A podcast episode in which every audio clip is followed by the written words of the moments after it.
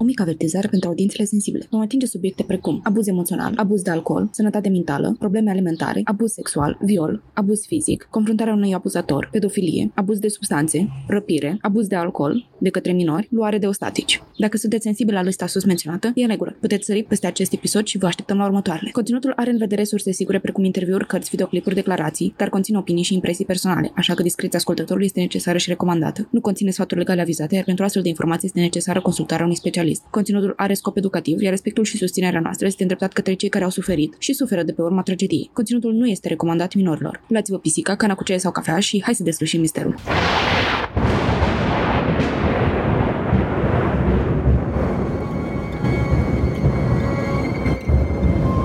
În toamna anului 2021, două pisici au început propriul lor podcast.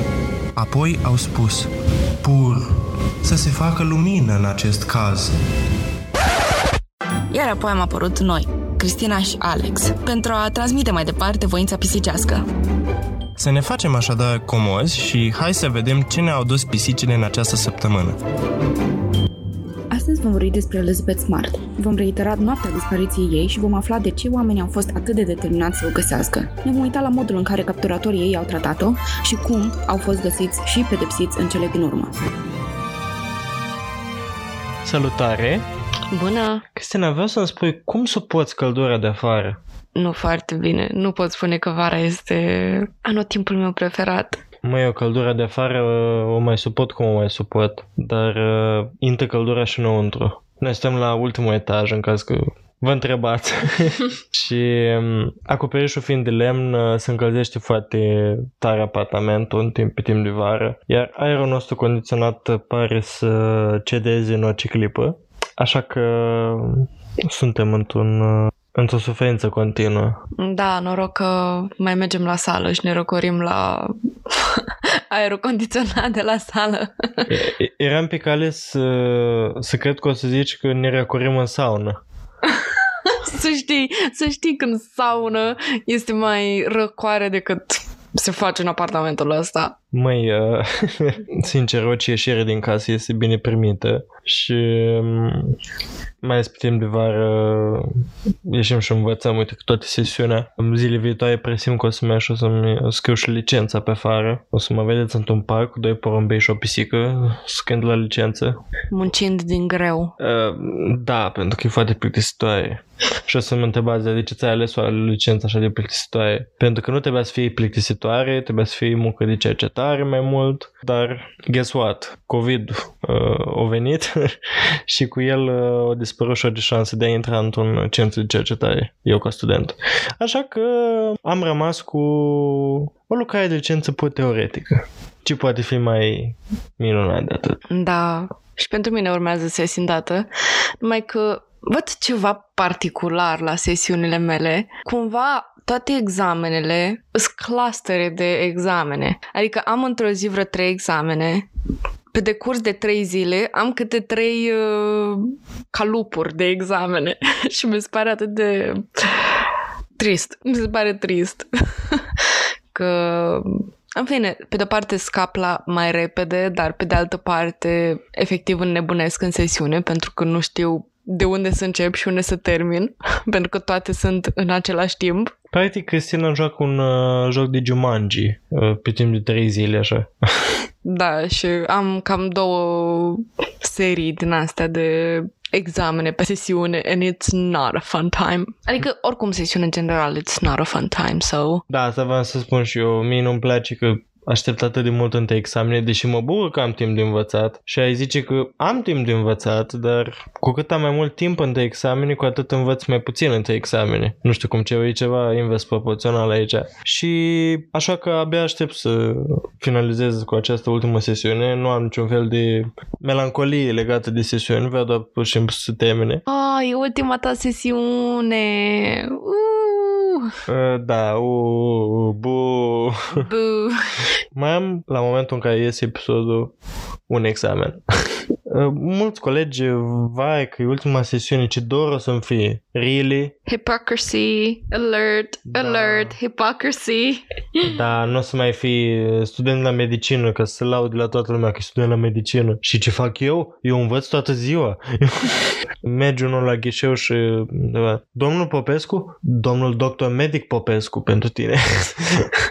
Gen cu toată chestia asta că, vai, domnul doctor de la noi din țară, mi se pare oarecum toxică. Pentru că, da, munca noastră, vai, este nobilă pentru că salvează viața persoanelor. Într-o mică măsură sunt de acord că salvăm viața persoanelor, da. Dar asta nu ne face supra-oameni și nu ne face demn de respectul unei persoane doar pentru că facem asta. Respectul ar trebui în continuare câștigat. Și simt că oarecum medicii și studenții la medicină în general câștigă respectul persoanelor fără să facă prea multe. Adică în societatea noastră încă, cel puțin în România, dacă îi spui unei persoane că pur și simplu lucrezi într-un supermarket, de exemplu, o spun, a, a, a, da, ce faci cu viața ta? Știi? Și când spui că mergi la medicină sau că ești medic, vai, doamne, bravo, ce, ce, minu- ce persoană minunată ești. Da, Am avut... uh, Bine, o să sărim puțin peste take-urile mele cum în societatea română este foarte important, sunt foarte importante titlurile și că vai, că domnul doctor, domnul medic, domnul astea. Și deja odată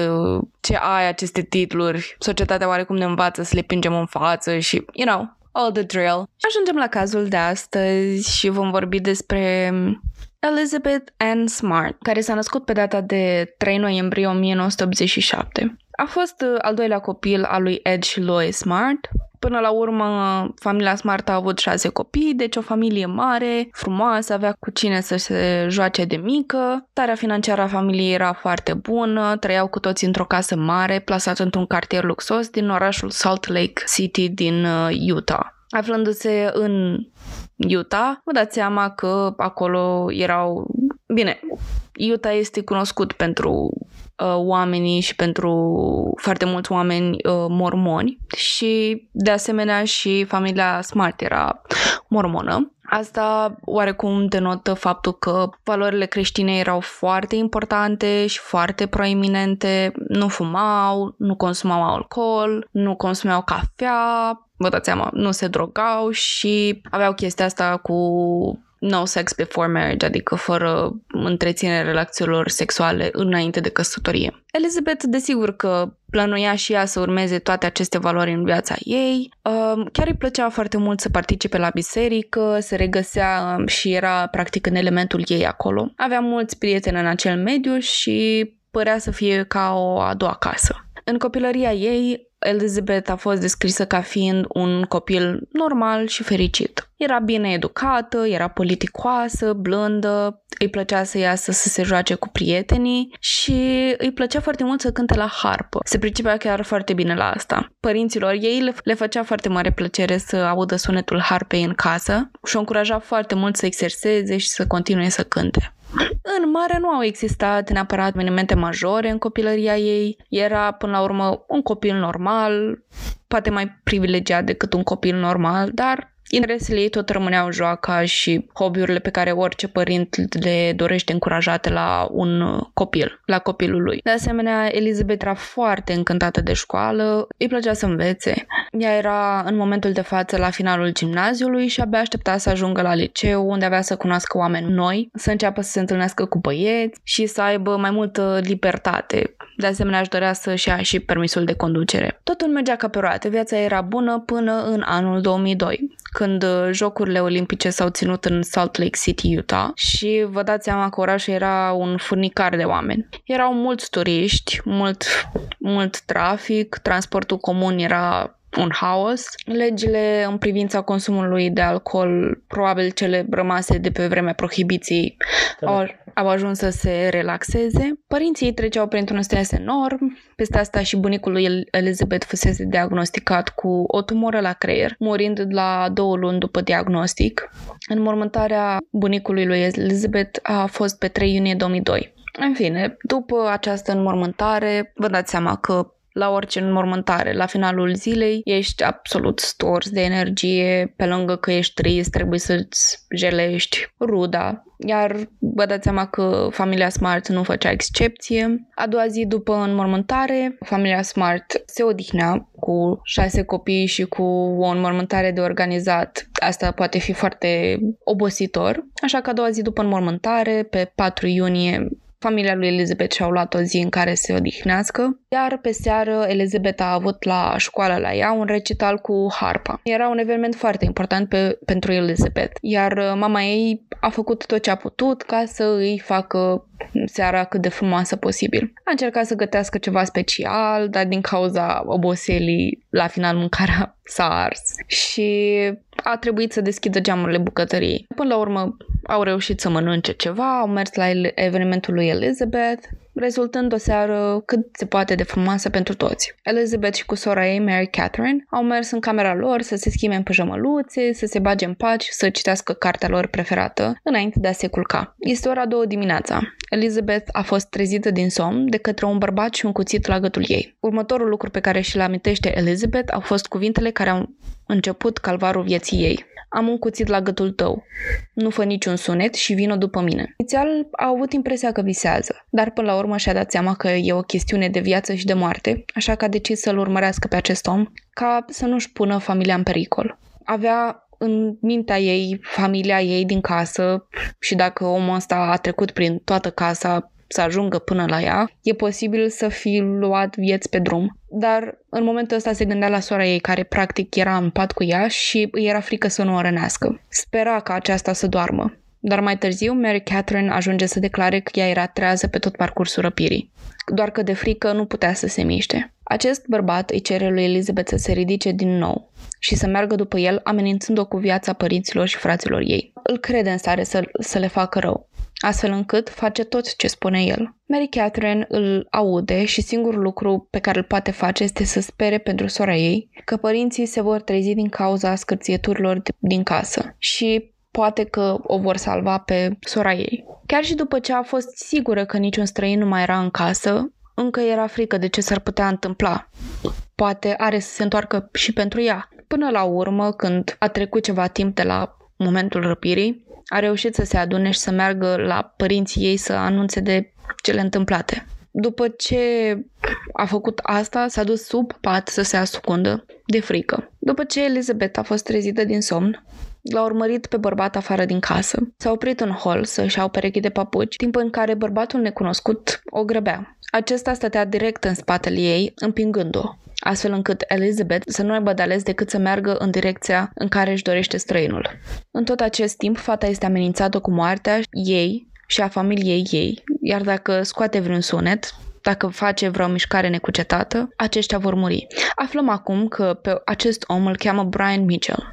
Nu putem să-i spunem la nesfârșit străinul. Brian s-a născut în 1953 în orașul Salt Lake. A crescut într-o casă mormonă și a avut cinci frați. Aceasta a fost o strategie cheie în a reuși să răpească pe cineva din credința mormonă, pentru că le înțelegea mai mult mentalitatea și știa bine să manipuleze pe cineva care era mormon. Le cunoștea fricile cu care se confruntă, credințele și valorile lor, așa că erau foarte ușor de manipulat. Tatăl lui Brian a fost un asistent social, cu toate astea se comporta foarte urât cu fiul său. L-a învățat pe Brian totul despre sex când avea doar 8 ani și l-a forțat să se uite la imagini grafice din jurnale medicale care vă dați seama că erau destul de greu de digerat pentru un copilaj. Nu e singurul lucru dubios pe care îl făcea. Adesea îl abandona departe de casă, în locații aleatorii și îl punea să se întoarcă singur. La vârsta de 16 ani, a început să aibă un comportament nepotrivit față de fetele mai tinere. Într-un incident, s-a expus complet în fața unei fetițe de 8 ani. Fiind minor, a făcut puțin timp în închisoarea juvenilă, dar comportamentul său de infractor nu s-a oprit aici. A ieșit la vârsta de 19 ani și s-a căsătorit cu o fată de 17 ani, pe nume Karen Miner. Și au avut doi copii împreună, dar să nu credeți că se îngrijeau de ei. Ba chiar îi neglijau complet, bând, fumând și frecventând petreceri. În cele din urmă, el și Karen au decis să divorțeze și în ziua audierii lor pentru custodie, Brian a ajuns să își răprească proprii copii i-a adus în New Hampshire, stând acolo doi ani, în această ciudată comună care le oferea lui și copilul lui un loc unde să stea și să mănânce. Era mai mult ca un fel de cantină pentru oamenii străzii. După cei doi ani, a decis să se ducă înapoi în orașul Salt Lake, unde avea un frate. Acesta l-a ajutat să își recapete viața, l-a dus la dezintoxicare și l-a introdus în comunitatea sa mormonă. În acest timp și-a găsit o a doua soție pe nume Debbie, dar nu a durat foarte mult până s-au despărțit. Ea a spus despre Brian că nu era foarte potrivit pentru fiul pe care l-avea dinainte și că era abuziv cu ea și pare că mergea ușor, ușor pe urmele tatălui său. Divorțul cu Debbie nu a părut să îl afecteze foarte mult și a trecut repede la Wanda Barzee. Aceasta avea o vârstă de 40 de ani și avea și ea șase copii. Copiii ei spun despre Brian că era o persoană rea, se comporta ca un monstru cu ei, dar și ea era abuzivă și nu se comporta chiar ca o mamă pentru ei în niciun fel. Amândoi erau mormoni convinși, numai că Brian era puțin la următorul nivel. El se credea profet, credea că este în directă comunicare cu Dumnezeu și că el este alesul Mesia. După spusele lui, se află aici pentru a salva planeta și începe să își spună Emanuel. Decide să-i dea one day numele Hepfeza, a început să susțină toate aceste afirmații, dar vă dați seama că ei nu i-au cumpărat minciunile și au sfârșit prin a da afară, luând-o pe Wanda cu el. De acolo totul merge înspre declinul său mental. A început să poarte haine albe și a crescut barba ca să arate mai mult ca Isus. Își petrecea zilele frământând străzile după bani și Brian striga versete biblice. Își împărtășea profețiile cu oamenii care treceau pe străzi și tot felul de chestii. În uh, acest punct, mama lui Brian a obținut un ordin de restricție împotriva fiului ei și, între timp, s-a ținut și Brian ocupat scriind un manuscris de 27 de pagini, forțând o grămadă de oameni să-l citească, dar numai Wanda părea să fie singura care îl uh, citea și îl credea. Adică pare că Wanda chiar credea în viziunea lui Brian și nu era o atitudine de suflat în borș doar ca să nu le neveze sau ceva de genul. Oricum, dinamica lor nu era cea tocmai sănătoasă. Pentru moment, cred că l-am cunoscut suficient de bine pe Brian și ne întoarcem la seara răpirii lui Elizabeth. Când a intrat Brian în casă, reușise să taie plasa de țânțari și asta a fost și modul în care au reușit să iasă afară. S-au dus și au ieșit pe geamul din bucătărie. Deci este întuneric beznă afară, este liniște, majoritatea oamenilor dorm în această perioadă, deci sunt șanse foarte mici ca cineva să o vadă și să o salveze. Inima lui Elizabeth bătea cu putere și încă se întreba dacă visează sau nu. Lângă casa familiei Smart era un fel de munte, iar Elizabeth și-a dat seama ce intenționează el și unde intenționează să o ducă. A renunțat să mai uh, găsească o cale de scăpare între timp, deoarece cuțitul era fix în spatele ei, forțând-o să facă ceea ce spune. În timp ce urca dealul, două faruri de mașină se văd. Elizabeth se gândește că e momentul în care va fi salvată și că totul are să fie bine. Spre norocul lui Brian, era un tufiș suficient de stufos în apropiere și a împins-o acolo pentru a se ascunde până trecea mașina. Până la urmă, se adeveria a fi o mașină de poliție, dar nu a observat-o pe Elizabeth. Totuși, Brian era foarte emoționat. Își ținea respirația în timp ce se ruga. Citez. Doamne, dacă aceasta este lucrarea ta adevărată, lasă mașina asta să treacă fără să ne observe. Închei citatul. Dumnezeu acolo sus. Ok. Dumnezeu părea să fie într-o bună dispoziție în acea seară și a ascultat rugăciunile lui Brian. Partea interesantă e că au mai trecut pe lângă o mașină de poliție și din nou, nu a observat-o pe Elizabeth. Au urcat muntele până sus, fără să fie observați, desigur sub amenințări cu moartea. Ea a început să se gândească la toți acei copii care au fost răpiți din casele lor, de lângă cei dragi au ajuns uciși mai devreme sau mai târziu. În momentul ăla și-a dat seama că șansele ei să își mai vadă familia erau extrem de mici iar era ecosistemul perfect. În momentul în care a realizat toate astea, i-a spus lui Brian, citez, am 14 ani. Știu ce se întâmplă deja. Poți deja să mă violezi, să mă omori și apoi să mă arunci într-o râpă ca să scăpăm odată cu asta. Și ca părinții mei să știe ce mi s-a întâmplat. Închei citatul. În momentul următor, Brian a zâmbit în cel mai înfiorător mod posibil, s-a uitat adânc în ochii și a spus că nu o va omorâ încă. Am mai mers puțin când s-au abătut de la poteca principală și au luat-o pe un drum mai puțin circulat. Elizabeth devenea mai speriată pe moment ce trece. A început să se gândească la tot felul de moduri în care poate să intre sub piele și să-l manipuleze. A început să încerce să bagi frica în el, spunându-i că nu va scăpa ușor cu asta, că părinții ei o vor găsi repede și că va merge la închisoare pentru tot restul vieții lui. Îi punea tot felul de întrebări de genul ești sigur că vrei să faci asta? Nu cred că vrei să continui. La un moment dat a negociat cu el că dacă o duce acasă în siguranță acum, părinții ei nu-l vor declara la poliție și vom uita toți de incidentul ăsta. Dar oricât de mult încerca Elizabeth să-l facă să cedeze, el își continua drumul spunând că știe exact ceea ce face și că nu va fi prins. În acel moment, Elizabeth și-a dat seama că îl cunoaște pe omul care a răpit-o. Ne întoarcem înapoi în timp cu șapte luni mai devreme. Elizabeth, mama ei, împreună cu câțiva frați, erau în centrul orașului la cumpărături. La un moment dat au dat peste acest om care cerșea, iar mama ei i-a dat o bagnotă de 5 dolari. Ea își amintește că era foarte prietenos, cu o voce calmă care i-a rămas în minte. Acest cerșetor s-a prezentat cu numele de Emanuel. A mai întreținut o discuție frugală și a rezultat printr-un schimb de numere de telefon pentru un eventual job la Casa Smart. Mai țineți minte că aveau această casă mare într-un cartier luxos, aveau oameni într-un cartier luxos, aveau și oameni care îi ajutau cu treburile casnice. Până la urmă, tatăl Smart a ajuns să-l angajeze pe Brian cu câteva ajutoare prin grădină. L-a tăiat copaci, l-a scos burieni, tot felul de lucruri. În timp ce urcau acest munte, își dă seama că acela era omul angajat de părinții ei.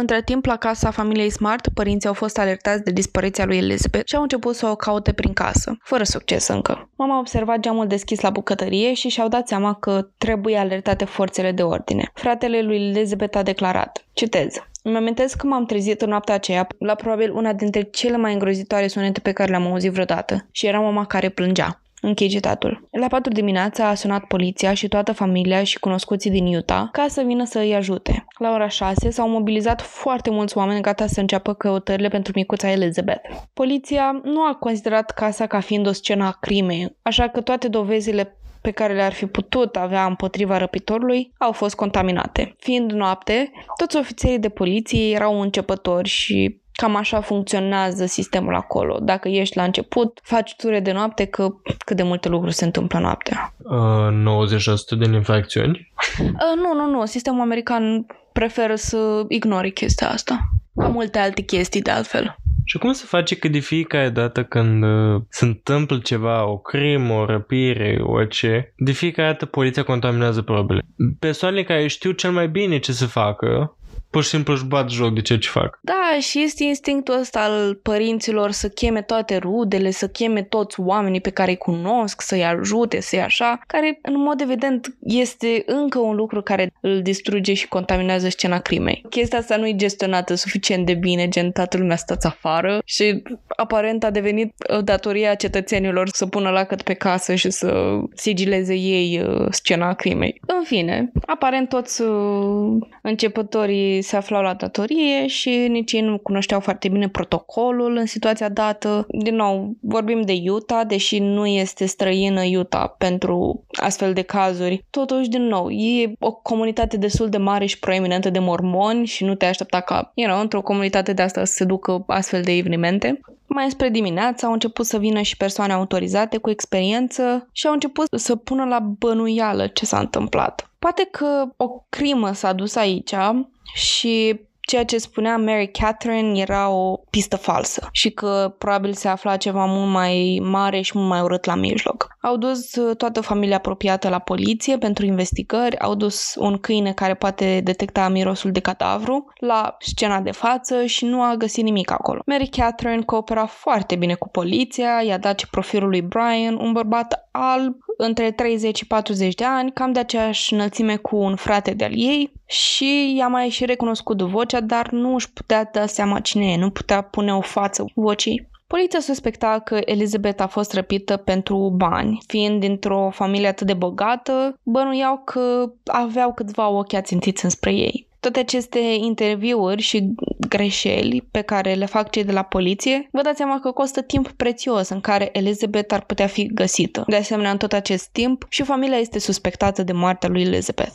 Statistic, cei mai mulți copii mor în primele trei ore de la momentul răpirii lor, așa că cu cât dai drumul la căutări mai repede, cu atât mai bine. Poliția nu a tratat acest caz ca fiind o răpire chiar de la început, fiindcă forțele de ordine, din nou, aveau suspiciunile lor despre ceea ce s-a întâmplat, despre integritatea familiei. Au stat foarte mult să îi interogheze pe aceștia, să se uite prin casă, până au ajuns câinii, până au ajuns detectivii.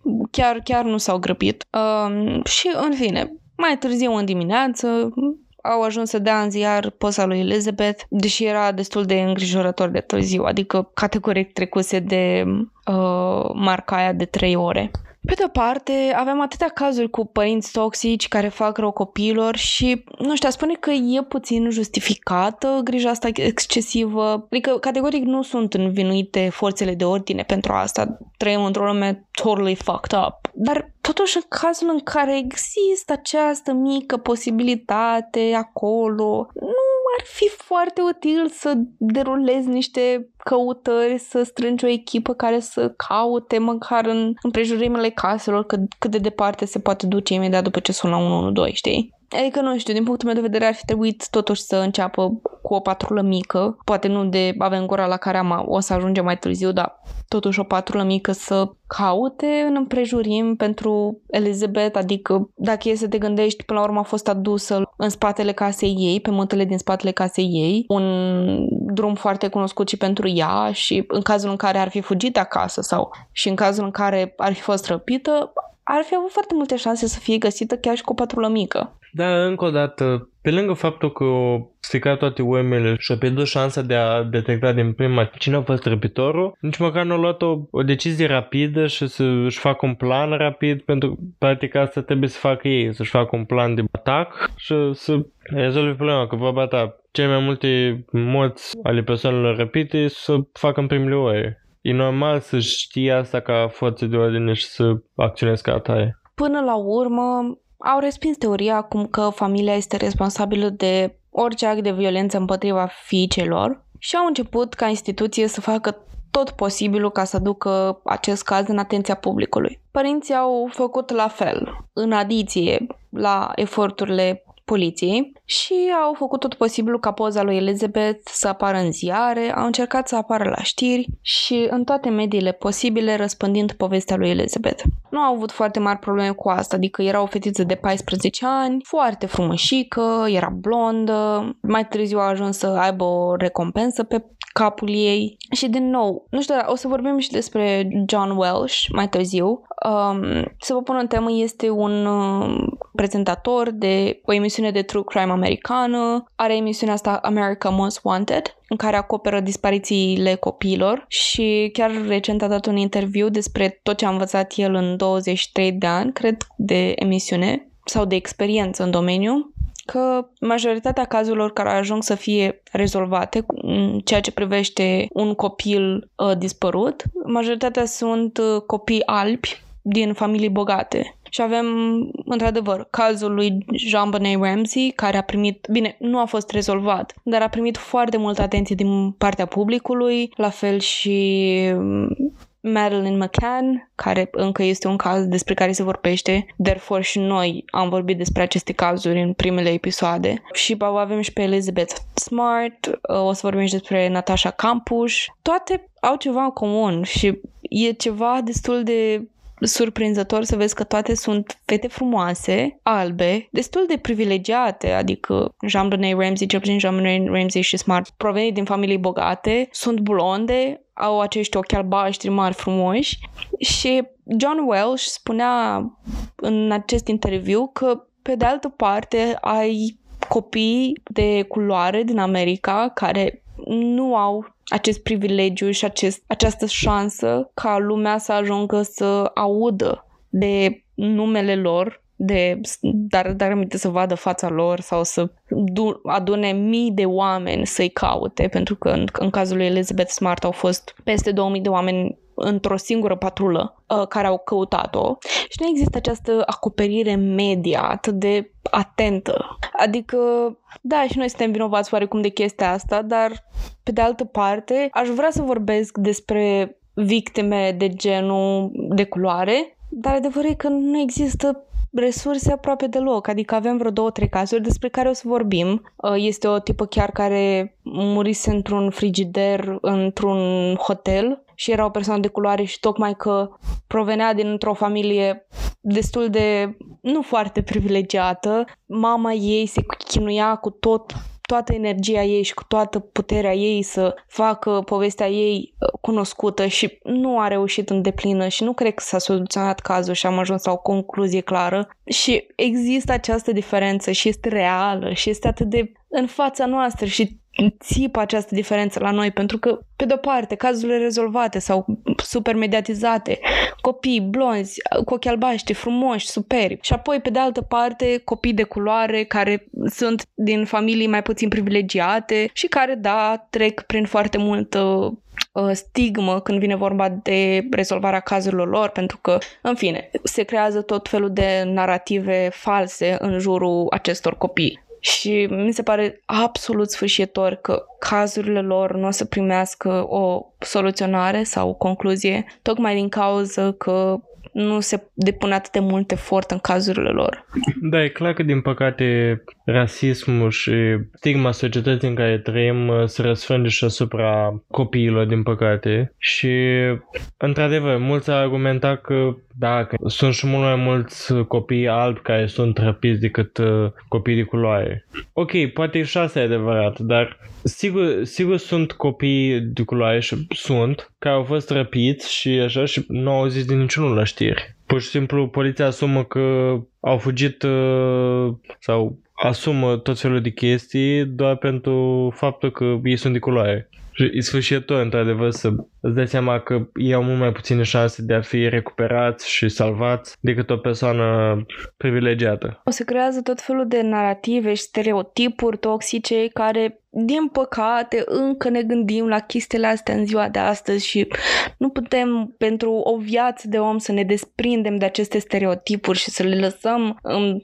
spatele nostru și să putem să salvăm, efectiv, să salvăm niște vieți. Uh, dar atâta despre concluzia lui John Welsh. și chiar uh, vă recomand să mergeți să vă uitați la acest interviu în mod specific pe YouTube. Mi se pare că a fost la Good Morning America, deci se găsește foarte ușor. Și na, ajungem totuși la atracția mediei asupra cazului Elizabeth Smart, pentru că având o poveste atât de remarcabilă și fiind și ea foarte frumușică și relatable, că e unul dintre motivele pentru care se întâmplă să primească astfel de cazuri mai multă atenție.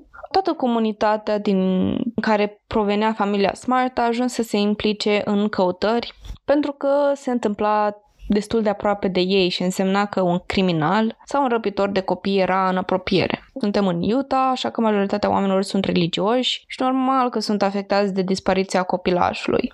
Sunt mulți oameni care spun că dacă acest tip de acoperire s-ar fi aplicat la toți copiii, mai multe cazuri de copii dispăruți ar fi rezolvate și nu știu, stăteam și mă gândeam că poate pe viitor, când poate o să creștem puțin în, în comunitate și în podcast, mi-ar plăcea să contribuim cu o platformă pe care o vom construi, să contribuim tocmai la a crea vâlvă și de a rezolva cazuri de oameni uh, dispăruți, fugiți, care, cazuri care au nevoie de ajutorul comunității mai mult. Dar uh, este drum până acolo.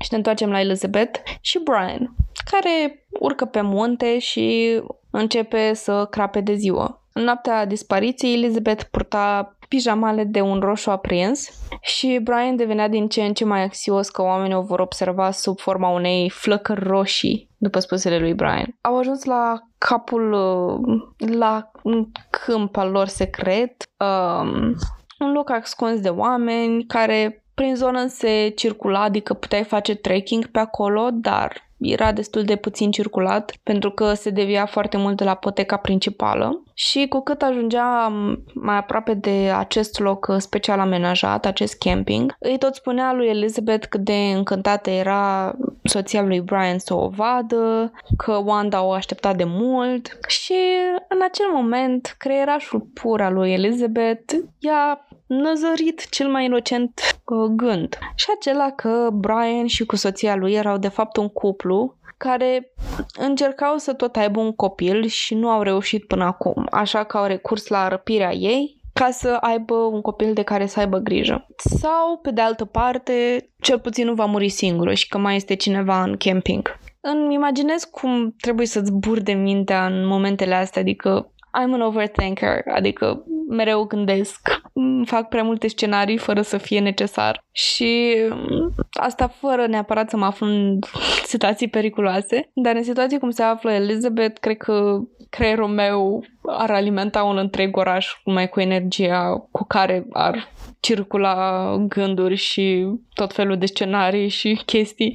Când au ajuns în zona taberei, erau erau câteva prelate așezate pe pământ și un cort. Când se apropiau din ce în ce mai mult de cort, iese această femeie apare din spatele unui copac și era îmbrăcată în haine lungi de in alb. Această femeie a mers la Elizabeth și i-a dat îmbrățișare și Elizabeth a, f- a spus că a fost o îmbrățișare foarte strânsă, dar nu era genul de îmbrățișare bear hug, o îmbrățișare de ursuleț care este foarte strânsă și plină de sentimente. Nu, uh, era, după spusele lui Elizabeth, era o îmbrățișare primită menit să controleze, să indice control, să îți acapareze practic tot corpul și era o îmbrățișare din aia libidinoasă. Adică, nu știu, cred că toți am primit acea îmbrățișare forțată în care, în mod evident, ești incomodă și nu vrei să fii îmbrățișat de persoana respectivă și nu vrei să participi în îmbrățișare și persoana își dă seama, dar tot continuă să te îmbrățișeze și te facă din ce în ce mai comod fără să-i pese de ceea ce simți tu. Da, p- părea să fie genul ăla de îmbrățișare. Wanda Barzy, soția lui Brian, a luat-o pe Elizabeth în cort și a început să îi spele picioarele. Vedem motivele religioase în acest gest. Apoi a spus lui Elizabeth să se desprace și să-și pună pe ea un halat. Totul părea pentru Elizabeth a fi un ritual dubios. La început a protestat acestor fapte, dar Wanda a început să amenințe că Brian va veni și că va trebui să fie o soție ascultătoare și să îi se supună. Elizabeth a fost crescută în această casă creștină și știm cum e văzut corpul și sexualitatea într-un astfel de context. Așa că vă dați seama că și Elizabeth era destul de pudică. Nu avea cum altcumva să se simtă în astfel de circunstanțe decât incredibil de incomod. Plus uh, confuzie și avea și garda ridicată. Până la urmă a cedat și-a dat jos hainele, a urmat ordinele întocmai după cum Wanda le explica și până la urmă totul s-a terminat, a fost lăsată de una singură în cort și a început să plângă de frică, de groază și de deznădejde profundă. Până Brian s-a întors în cort și a început să efectueze un fel de ceremonie de căsătorie cu ea în timp ce Elizabeth pur și simplu stătea acolo plângând. După acest ritual, Brian a anunțat-o pe Elizabeth că acum era soția lui în ochii lui Isus Hristos. Și acum vă întrebați, ce se întâmplă după ceremonia de căsnicie? Brian îi dă jumate din avere. Omul nu cred că avea avere. Jumate de cot. Iar și cer, iar și cer jumate din cot. Uh, nu. După căsnicie, aceasta trebuia să fie consumată sau, după spusele lui Brian, săvârșită prin acest act divin. Da, Elizabeth avea 14 ani, dar își putea imagina ce înseamnă asta și că nu prea își dorea să afle mai multe amănunte, adică era chiar îngrozită de ce îi se va întâmpla, mai ales în contextul răpirii ei. În credința ei să-ți păstrezi virginitatea era incredibil de important. Uneori chestia asta este considerată și sacră, dar inevitabilul s-a întâmplat. În momentele acelea a fost abuzată sexual, pe lângă stresul și multitudinea de evenimente traumatice care au avut loc în momentul ce a adus în punctul de față. Elizabeth a simțit că a pierdut totul. Nu s-a mai considerat o persoană demnă de iubire, de viață și de familia pe care și-o dorea. Aceasta a spus că după ce s-a întâmplat tot, s-a gândit la toți ceilalți copii care au fost uciși de răpitorilor și a spus că pentru o clipă a simțit că ei sunt cei mai norocoși, că se aflau în rai și că și-ar fi dorit să fie și ea acolo. Ea s-a gândit că mai rău de atâta nu se poate, că a ajuns în iad și că nu poate fa- face nimic să scape. A stat acolo singură, puțin timp, și în cele din urmă a decis că va, că va alerga îndată ce se va ivi oportunitatea. Dar mai întâi trebuia să-și adune energie pentru că tocmai a urcat în munte și nici noaptea trecută nu a dormit foarte bine, plus că adrenalina te obosește foarte tare, așa că după ce s-a întâmplat tot ce s-a întâmplat, s-a culcat cu gândul că atunci când se va trezi, va fugi. Din păcate, acel moment nu a venit, pentru că s-a trezit cu Brian în fața ei legându-i glezna de un, cu un lanț metalic atașat de un copac. Putea să se miște foarte puțin, numai cât să iasă din corp și așa avea să fie întreaga ei lume săptămâni la rând. La ea acasă, părinții ei sunt încă speriați. Amândoi erau absolut distruși, confuzi de faptul că lor li se putea întâmpla asta. Lois, mama lui Elizabeth, a spus că va încerca să rămână puternică ziua pentru ceilalți copii ai ei, dar noaptea se prăbușea. Nu mai putea emoțional să dea declarații la poliție, așa că pentru ceva timp Edu a luat asupra lui responsabilitatea de a face apariții televizate. Elizabeth, if you're out there, we're doing everything we possibly can to help you. We love you. We want you to come home safely to us. Acesta a fost uh, tatăl lui Elizabeth, Ed. Din fericire a funcționat. Mulți oameni au simțit durerea lui Ed și au venit în ajutorul familiei. Într-un comunicat de presă, Ed a spus, citez, Pur și simplu nu puteam înțelege cine este acest om sau de ce au luat-o și nu ne venea să credem că nouă ni s-a întâmplat asta cu adevărat. Închei citatul. La tabără, care acum era pe deplin închisoarea lui Elizabeth, aceasta se obișnuise să fie înlănțuită tot timpul și se resemna cu gândul că nu e chiar așa departe de casă. Cu toate că toată ziua trebuia să-i asculte pe Brian și pe Wanda cum halucinau împreună și vorbeau în dodii, repetând tot felul de chestii adăugate pe lângă versete biblice ca să pară mai inteligenți. Brian încă credea că este profetul lui Dumnezeu și spunea lucruri care el le credea mesaje divine venite direct de la Dumnezeu a ajuns să-i atribuie lui Elizabeth calitatea de înger, iar el era un rege davidic, ceea ce însemna că se trăgea direct din sângele lui Mesia. Da, Alex are o față foarte confuză acum pentru că nu are sens, dar omul ăsta nu a avut niciodată sens. Adică spunea tot felul de chestii și debita tot felul de prostii care nu aveau neapărat un sens anume, dar avea impresia că îl făcea să pară mai inteligent, să-l pară mai profet, să pară mai această imagine pe care încerca să o împingă. Ă, ca să vedeți mai departe ce avea acest om în cap, vă spun una din profețiile sale. Deci, el este descendent direct al lui Mesia ebraic. Asta am stabilit În șapte ani, el va fi ucis cu pietre de o mulțime. Va zace în același loc, deci nu va fi mutat, timp de trei zile, după care avea să se ridice și să-l omoare pe Antichrist. A explicat în întregul său plan cum Elizabeth făcea parte din el și Dumnezeu a vrut ca toate acestea să se întâmple. Iar Dumnezeu avea să fie una din multele mirese pe care Brian spera să le dobândească. În cele din urmă, a vrut ca Elizabeth să-și asume o nouă identitate pentru a uita complet ceea ce era înainte de a fi răpită și a pus-o să aleagă un nume din Biblie. Ea a ajuns să-și aleagă numele Esther. În timpul răpirii ei a fost abuzată în atât de multe moduri. A fost agresată fizic, a fost pedepsită, bătută, abuzată sexual, violată și deprivată de apă. Îi se dădea să bea numai când capturatorii ei îi dădeau și uneori nici măcar nu dădea apă, o hidratau cu alcool. În fine, ce reușeau ei să mai fure din magazin, adică în mare parte era vin, dar vorbim și despre alte spiritoase. O intoxicau în tot felul de ritualuri religioase dubioase, era ținută flămândă, pentru că cei drept acești oameni nu aveau un venit și trebuiau să se bazeze ori pe mila oamenilor, să primească de la ei mâncare, ori ce mai reușeau să fure de prin magazine.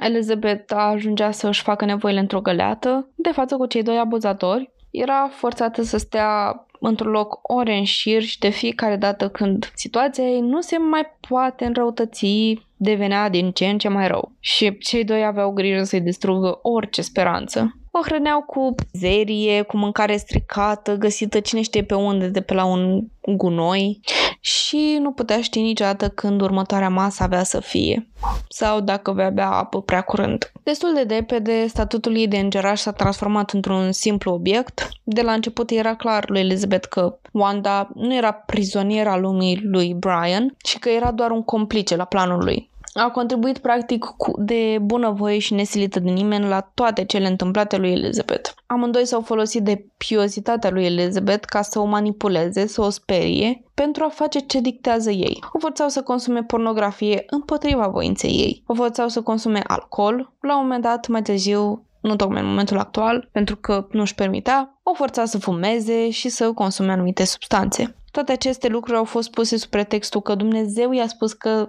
pentru a putea salva lumea, ea trebuia să ajungă să experimenteze toate păcatele lumești, ca eventual să devină în totalitate curată. Ea spune că trebuia să ajungă la cel mai josnic nivel, pentru ca de acolo să se ridice tot mai sus.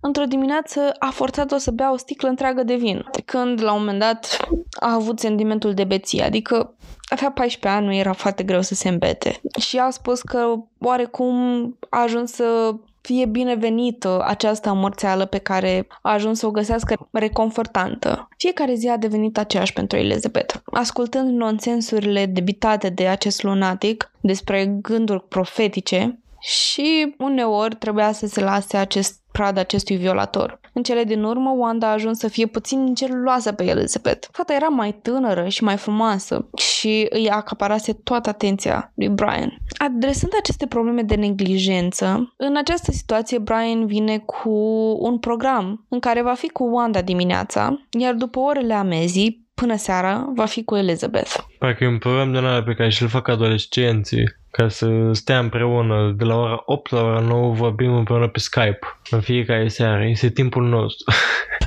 Într-o zi, Elizabeth și Brian s-au dus să ia apă singuri fără Wanda. El a încercat să o violeze și Elizabeth i-a reamintit regulile impuse de el, spunându-i că nu-i poate face asta Wandei. Și el a spus, ei bine, Wanda nu va ști niciodată. Elizabeth și-a ținut poziția, amenințându-l că îi va spune ea Wandei, moment în care lui Brian i-a fost frică. Și Elizabeth a ajuns la concluzia că avea oarecare putere asupra lui și că o va asculta în anumite lucruri. Cu toate că avea această do- doză de putere, încă se simțea tristă, se simțea speriată, deznădăjduită și singurul mecanism în care ea ar putea să supraviețuiască ar fi cel în care să se închidă în ea, detașându-se de realitatea cruntă pe care o trăia. Intenția lui Brian a fost să o facă să își uite vechea viață. Când a răpit-o, primul lucru pe care l-a făcut a fost să îi iardă pijamalele, în încercarea lui de a o face pe Elizabeth să se detașeze de casă. După un timp i-a aruncat și pantofii. Elizabeth a reușit să păstreze cumva un act din pijamaua ei și o parte din pantofi. Cred că era vorba despre șireturi, dar până la urmă Brian le-a găsit și le-a aruncat. Elizabeth purta același lucru purtată de Wanda și Brian, adică o robă albă, lungă, murdară și niște încălțăminte banale.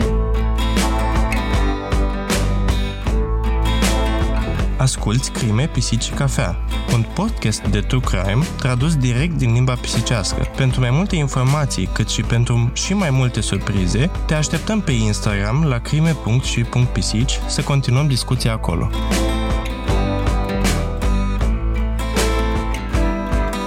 Au trecut săptămâni întregi de când Elizabeth a fost răpită. Părinții ei așteaptă ceva, un semn. Au doar speranța în suflet și un sentiment că ea este încă acolo, undeva în viață. Când reflect asupra acelor momente, pot spune că au impresia că timpul a înghețat în loc. Când telefonul suna, inima le tresărea din piept, cu anxietatea că vor primi vești, că au găsit corpul ei. Cu toată speranța lor, nu erau foarte optimiști. Încercau să adune cât mai mult acoperire media, puteau, fapt ce i-a făcut să strângă peste 2000 de oameni într-una din zile. Desigur că foțele au fost mobilizate de organizații și asociații. Nu au început oamenii să caute bezmetici prin pădure. De altfel, orice efort, dacă nu e făcut organizat, ajunge să fie futil. Aici avem cele două narațiuni care se întâlnesc. În timp ce Elizabeth era la tabără captivă și a auzit numele strigat de cineva din pădure. Auzindu-și numele, credea că visează, dar și-a auzit numele și a doua și a treia oară. Și ceva îi spunea că este adevărat ceea ce aude. Era sigură că cineva din familie o căuta și că aceștia nu au renunțat la ea. Și dați mai imediat că aude vocea unchiului ei, David. Brian, auzind și el strigătele după Elizabeth, a început să se panicheze și să o amenințe pe fată că dacă face ceva, orice să-i atragă atenția acestui individ, nu numai că o a omorât numai pe ea, ci și pe întreaga ei familie. Terifiată, a trecut ca un șoricel și a ascultat cum acea voce, care îi chema în numele, se dispersa în depărtare. Elizabeth a ajuns să folosească somnul ca mecanism de apărare. Își dorea să doarmă cât mai mult timp posibil. A fost norocoasă că nu avea coșmarul când domea și a putut să se rupă complet de acea realitate. Când era trează, avea să facă față gândindu-se la credința ei, rugându-se lui Dumnezeu, gândindu-se la toate celelalte minuni din Biblie și sperând că poate avea un miracol și pentru ea. Familia ei nu a renunțat niciodată la speranța că ea este în viață și în cele din urmă au decis să ofere o recompensă de 250.000 de dolari. Au împărțit fluturaș, afișe, panouri.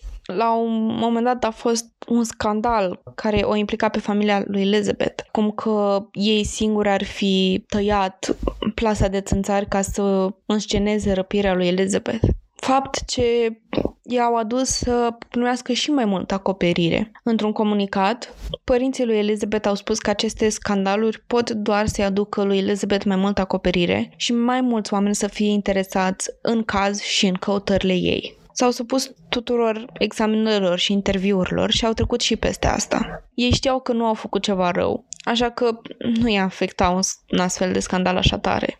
După care au ieșit tot felul de zvonuri, cum că David și cu, cu Ed, tatăl fetiței, aveau o relație, dar ei erau frați și din nou, trebuie să dea interviuri în presă despre asta și pot doar să-mi imaginez prin ce au trecut ei ca oameni. Și cu toate că mulți blămau familia și credeau că era un inside job, o treabă din interior, uh, într-adevăr a sporit atenția către cazul Smart, știi?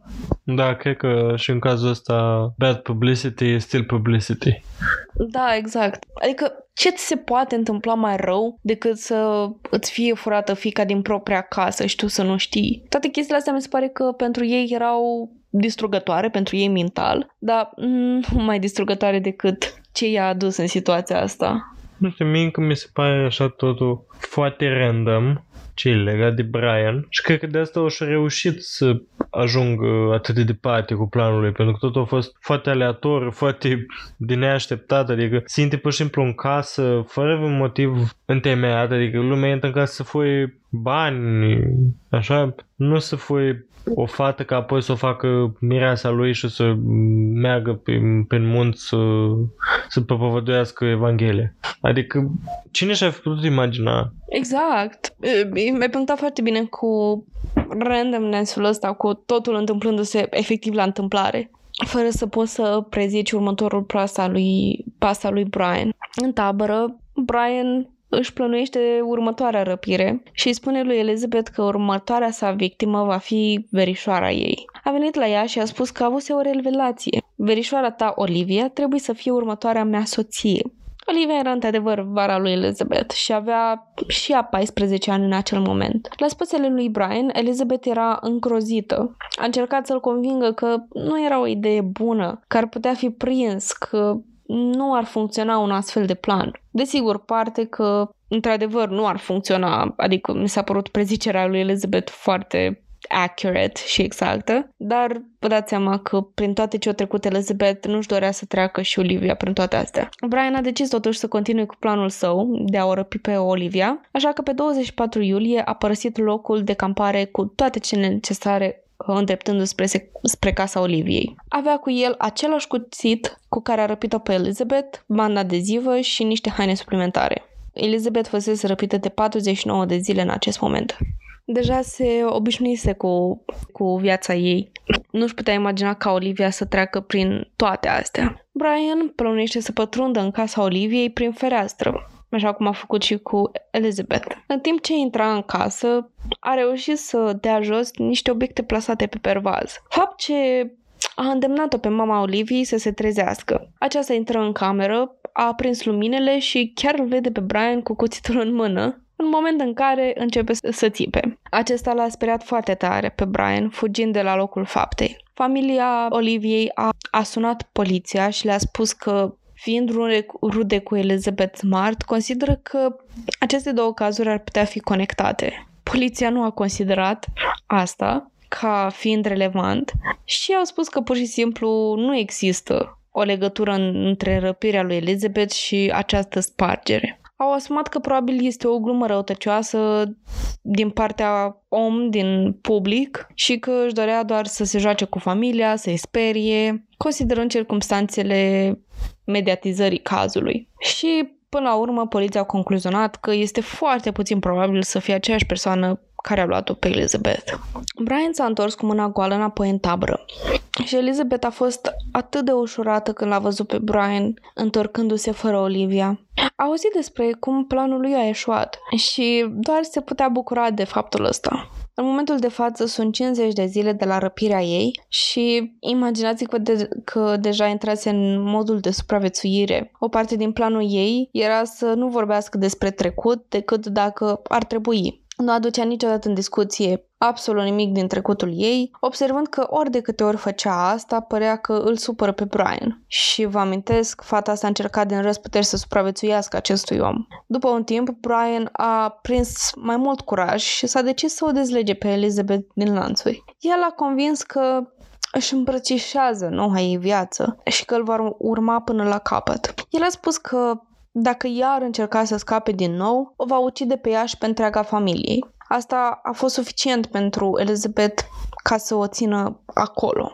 La un moment dat, ea a decis că va încerca totuși să fugă departe pentru că Brian era foarte beat. A crezut că el de-abia o va observa și că nu va fi capabil să țină pasul cu ea. Și, într-adevăr, el era beat și nu ar fi putut ține pasul cu ea, dar a observat că vrea să fugă și responsabilitatea a căzut pe umerii Wandei aducând-o înapoi în camping. I-a spus lui Elizabeth că dacă mai face asta, va întâlni pe drum un înger cu sabia lui Brian, care o va pedepsi. Desigur că până la urmă au, au ajuns să o pedepsească, au bătut-o și i-a spus că dacă va mai încerca să plece din nou și va supraviețui, o să o aducă înapoi și o să o lege în lanțuri, cum a fost și până atunci. Din mărinimia sufletului lor, au spus că o să o lase să trăiască liber în jurul campingului oricum. Ideea este că Elizabeth a, chiar, chiar a spus într-un interviu că oarecum aceste amenințări și aceste cuvinte au reușit să o înlănțuie mai mult decât o făceau lanțurile în sine. Wanda și cu Brian nu prea se înțelegeau și se certau destul de des. Wanda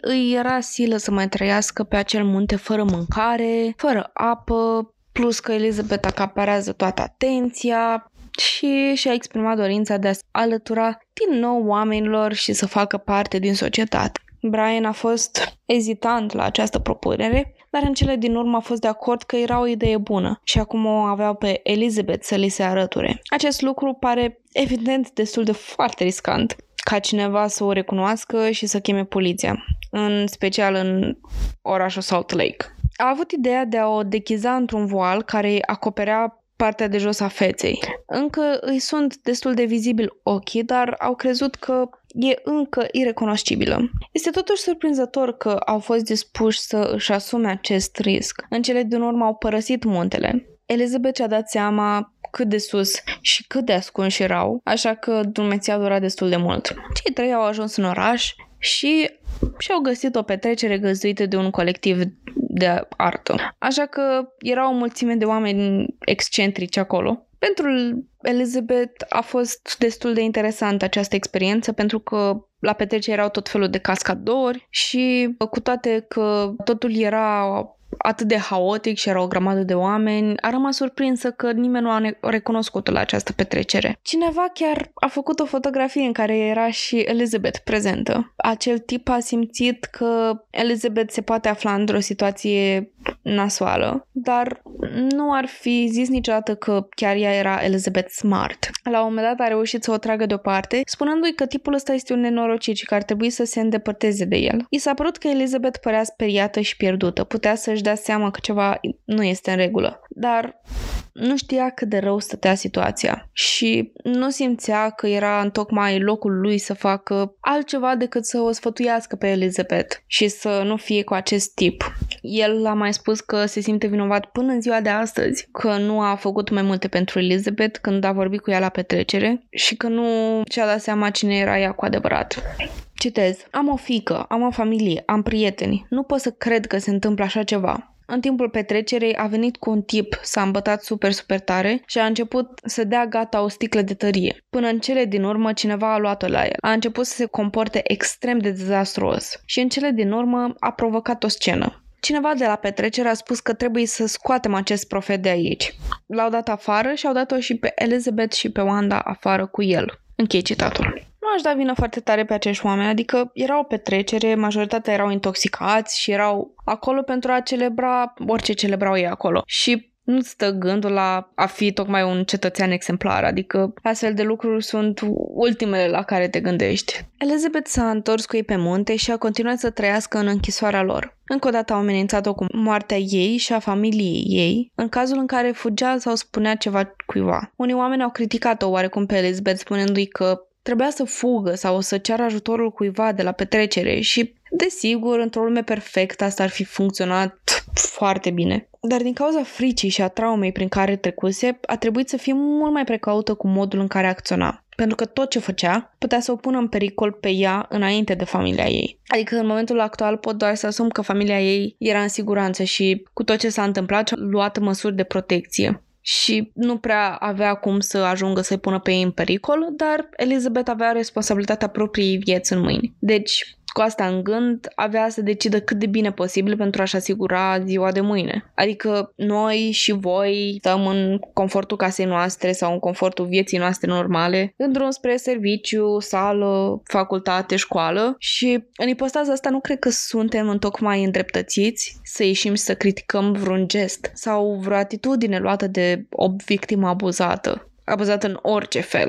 I mean, nu poți ști prin ce trece o persoană într-o asemenea situație până când, Doamne ferește, pățești tu la fel. Bine, în cazul uh, lui Elizabeth, uh, nu cred că era cazul în care să coalizeze cu răpitorul și să îi intre în joc și să pur și simplu să devină și ea o fanatică religioasă care să creadă că, că răpitorul este Jesus. Dar cu toții știm că după mult timp în care se expune o situație și trăiești o viață mai ales traumatică, începi să crezi părți din ea și să stimulezi după viața asta până când începi să crezi ceea ce trăiești și începi să joci și tu jocul care ți este prezentat. Chiar dacă în cazul uh, lui Elizabeth clar nu este asta, ci pur și simplu grija față de familie și uh, față de viața ei era frică pur și simplu să spună sau să facă ceva de frică că ori ea, ori familia ea putea fi rănită. Sunt multe modalități prin care o victimă poate să reacționeze astfel.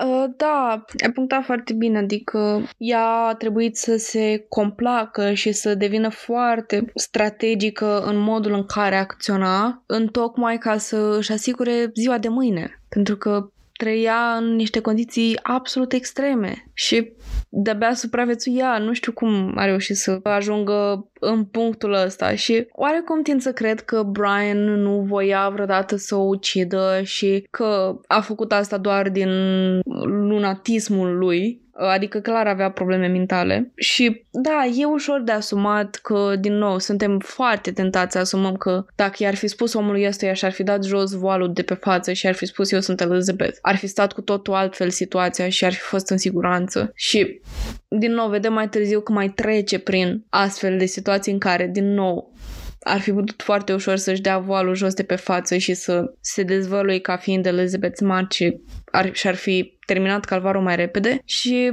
nu știu, vedeam și interviuri cu Elizabeth și mi-a, mi-a spus, n-am vorbit cu ea personal, nu mi-a spus nimic, dar spunea în interviuri că pentru cel mai lung timp, cel mai frustrant lucru i s-a părut ca, i s-a părut lumea care o întreba, a, dar puteai să spui ceva atunci, de ce n-ai spus nimic? Sau derivate de la aceeași idee.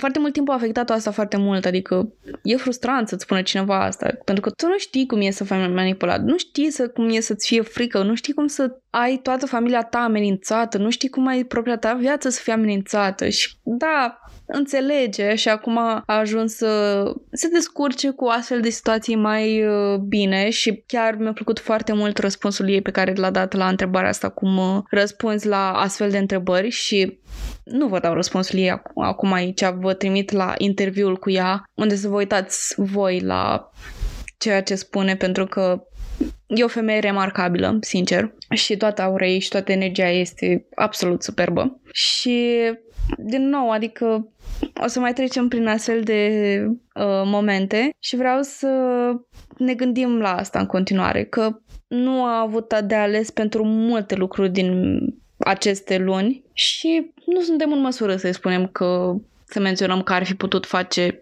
altceva decât a făcut. Dar cu toate aceste interacțiuni, iarna se apropie și Brian a decis că locul lor de campare ar putea să nu fie chiar cel mai potrivit pentru ei, cel mai potrivit loc unde să îți petrești toată iarna și vine cu ideea să se mute în California. Într-o zi din august 2002, au mers la biblioteca din orașul Salt Lake să caute o hartă pentru a afla cum să ajungă în California. Merg ei la bibliotecă, toți trei din nou îmbrăcați în alb, cu robe murdare, cu voal pe față, dar ce să vezi, Cineva o recunoaște pe Elizabeth. Din fericire, această persoană a sunat la 911 și le-a spus ce a văzut. Un detectiv a venit la bibliotecă și acesta ar fi trebuit să fie momentul în care totul se termină. Detectivul le-a văzut pe cele două femei singure, în timp ce Brian era la to- toaletă. S-a dus direct la ele și a spus că o caută pe Elizabeth Smart și le-a rugat să își scoată vălurile. Dar în acel moment Brian a ieșit din baie și le-a explicat agentului că aceea era fica lui și că este împotriva religiei lor să-și scoată vălul și că un ofițer nu poate să te forțeze să faci acest lucru. Detectivul a spus că a încercat încă o dată pe această tânără să își scoată vălul, dar Brian a fost foarte convingător și foarte calm în felul în care explica. Elizabeth vă dați seama că își dorea mult, atât de mult, ca acest ofițer să-l convingă pe Brian să își dea vălul jos și își dorea să și spună ceva cât timp detectivul era acolo, dar în aceste momente Wanda a strâns, a strâns-o de coapsă foarte tare pe Elizabeth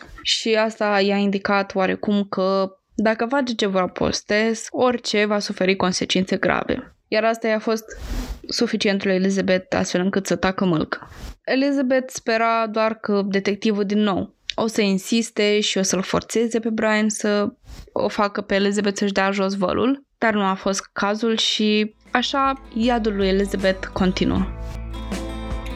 Asculți Crime, Pisici și Cafea, un podcast de true crime tradus direct din limba pisicească. Pentru mai multe informații și mult mai multe surprize, te aștept pe Instagram la crime.și.pisici să continuăm discuția acolo.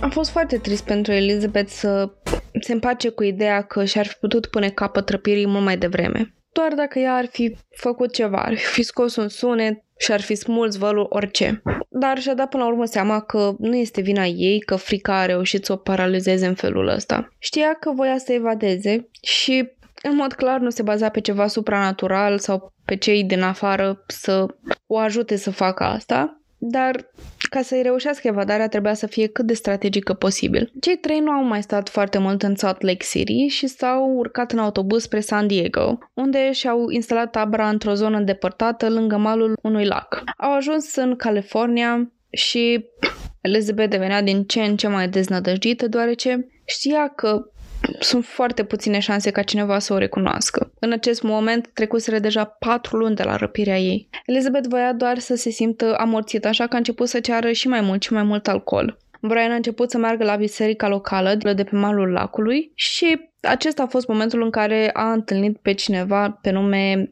Verl Camp. Acest tip Verl a avut o fică vitregă adolescentă și stătea cu el în weekend. Când Brian a văzut o poză cu ea, a decis că ea va fi următoarea lui soție. Într-o noapte și-a făcut curajul să spargă în casa prietenului său, dar cineva l-a auzit încercând să intre pe, prin efracție și a reușit să trezească pe cineva din casă, s-au aprins luminele, s-a speriat și a plecat. Din fericire, nimeni altcineva nu a fost răpit. Sunt doar Elizabeth, Wanda și Brian afară singuri. La un moment dat, cineva a venit foarte aproape de tabăra lor, așa că Brian i-a îndepărtat și mai mult de civilizație. Într-o zi, Brian s-a dus la Elizabeth și a arătat un articol de ziar în care se vorbește despre ea. Era o poză cu părinții ei și în loc să îi adâncească suferința lui Elizabeth, i-a dat și mai multă speranță să știe că ei încă erau în căutarea ei. Brian a crezut că părinții lui Elizabeth ar fi renunțat până acum, dar cu siguranță nu era cazul. Acasă la părinții lui Elizabeth, poliția făcea eforturi mari să o găsească pe fată. Au reușit să îi excludă total pe părinți, ca fiind vinovați de ceva. Cu toate zvonurile ce apărau mereu, s-au concentrat pe o teorie viabilă. Și a dat seama curând că familia avea peste 60 de oameni care munceau în jurul casei Smart. Și asta juca foarte bine într-o teorie a unui intrus. Mi-o și imaginez pe sora lui Elizabeth, care a fost martoră la răpire, într-un colț cu mâinile în șold, ca în mimul ăla cu antrenorul de fotbal care spune Am I a joke to you? Sau No shit Sherlock, pentru că Asta a încercat să spună de la început, asta a spus de la început, că e un intrus care a venit în casă și că l-a recunoscut și că e cineva, numai că nu-și dă seama cine.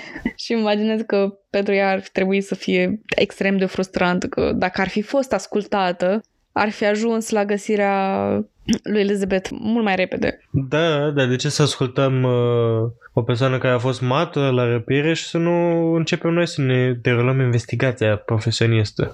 Pentru că e copil, de ce ai avea încredere în copii?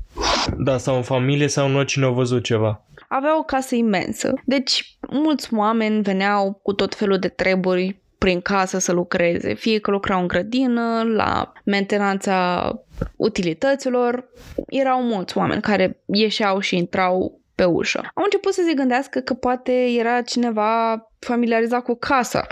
Mă gândesc. Brian era deja pe lista lor de suspecți, pentru că când a trecut pentru toate persoanele posibile, vinovate, au descoperit că Brian avea cazier judiciar și fusese implicat într-un jav de farmacie, a împușcat un polițist, adică na, nu era tocmai cetățeanul cinstit. Detectivii care conduceau investigația au început să caute suspecți și acum erau grăbiți din ce în ce mai mult de public, cu toate zvonurile care ieșeau. Lumea începuse să spună că Elizabeth era decapitată și că diverse părți din corpul ei erau împărțite în diverse locuri. Lucruri oribile care circulau și efectiv îi distrugeau mental tot mai mult pe părinții lui Elizabeth. Așa că această presiune asupra poliției i-a făcut să se concentreze pe un suspect. Au început să se gândească la acest tip pe nume Richard Reezy, care avea o reputație locală cu antecedente de abuz de droguri și lucrează și în casa familiei Smart părea o posibilitate destul de probabilă. Din motiv oarecare, poliția a rămas blocată pe el. Poliția a ajuns să-l interogheze destul de intens, punând presiune psihică pe el. Știți voi, cu amenințări de genul că o să continue interogările mult timp dacă nu spune adevărul, că ei știu deja că el e vinovat și că a făcut-o, trebuie doar să confeseze și că mai bine depune măturie mai devreme și scapă. În cele din urmă a început să plângă și citez. Doar imaginați-vă cum ar, cum ar fi să fii în locul meu. Ești acuzat de asta, dar nu ai făcut-o. Înțelegi, omule? Pune-te în patofii mei. Iar poliția tot credea că el a fost trăpitorul. Bine, nu te poți încrede foarte mult în cuvintele unui criminal, dar tot mi se pare destul de irresponsabil să te încrezi într-o singură teorie viabilă. Ei au crezut doar că se încăpăținează și că nu vrea să spună unde este ascuns cadavrul. S-au concentrat foarte mult asupra lui, sperând să rezolve acest caz și să dea un răspuns curând familiei. În schimb, familia lui Elizabeth chiar nu crede că este Richard. Până la urmă, Richard a ajuns să moară în mijlocul anchetei din cauza unei hemoragii cerebrale în august 2002. A fost dus la urgență la spital după ce a avut probleme de respirație în celula sa. Când a ajuns la spital, poliția a dat chiar și o declarație în care spunea că este esențial ca el să rămână în viață pentru ancheta lor. Dar, din păcate, nu a făcut-o. Așa că a fost un eșec destul de mare pentru ei. Chiar au crezut că Richard este tipul vinovat. Și la început, familia lui Elizabeth putea doar spera că așa va fi. După moartea lui Richard, poliția își dorea să încheie cazul odată și să-l declare pe el vinovat de răpirea lui Elizabeth. Și din păcate, posibil toate răspunsurile să moară odată cu el. Dar asta nu i-a liniștit pe familia Smart. Încă aveau sentimentul că Elizabeth era acolo și că răpitorul ei era liber. Uneori, aceste instincte pot să se nască din durere și din speranță, pot fi înșelătoare, dar mă bucur că nu era cazul în familia Smart. Și familia avea un motiv întemeiat să simtă că nu Richard era omul lor. În octombrie 2002, sora lui Elizabeth, Mary Catherine, stătea întinsă în patul ei, când dintr-o dată și-a amintit cine era persoana care a răpit-o pe Elizabeth. A alergat spre tatăl ei și a spus că își amintește cine este. I-a explicat că era acel tip fără adăpost căruia i-a dat 5 dolari și apoi a venit să lucreze la el acasă. I-a dat pus totul cap la cap și a dat seama că e posibil ca asta să fie o pistă bună. Se duc cu aceste informații la poliție Polițiștii fac o schiță cu un portret robot, dar nu oferă foarte multă credibilitate lui Mary Kelly încă. Li s-a părut că ar fi e real să își amintească toate aceste detalii și că e cam ciudat că tocmai acum vine în față cu informațiile astea. Inițial ea a declarat că a recunoscut vocea tipului, dar nu putea să îi asocieze o față și acum și-a dat seama cine este. Oricum, oarecum am stat și m-am gândit și mi se pare bine că nu au crezut-o de la început și că nu i-au oferit această mare atenție teoriei ăsteia. Gândiți-vă în felul ăsta, dacă s-ar fi lăudat că au o teorie plauzibilă și că martorul cheie, sora mai mică a victimei și-a reamintit ca prin miracol cine este răpitorul, ar face un titlu de prima pagină foarte impresionant și mai ales uh, acest titlu asociat cu un portret robot, dar ar fi putut avertiza pe Brian că poliția era pe urmele sale și îi putea oferi mediul perfect de a se ascunde și de a-și calcula următorul pas. Ultimul lucru pe care ți-l dorești este să avertizezi criminalul că ești pe urmele lui, dându-i timp să își plănuiască următoarea mișcare. Acest punct a prezentat totuși un dezacord major între poliție și familie.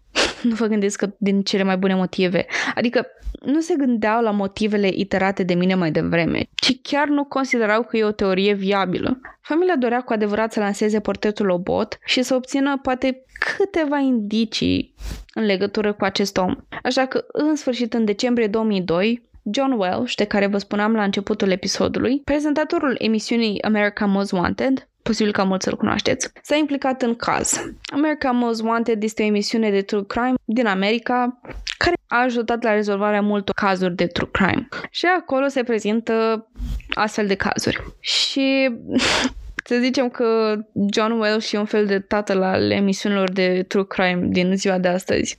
Un fapt interesant e că ceea ce l-a determinat să facă și să continue emisiunea America's Most Wanted este dispariția propriului copil și nu mai știu exact dacă s-a rezolvat cazul în ziua de astăzi, dar era, e o poveste cu adevărat uh, compelling. Tată Welsh, ca ești în state, simțească-se show-ul tău.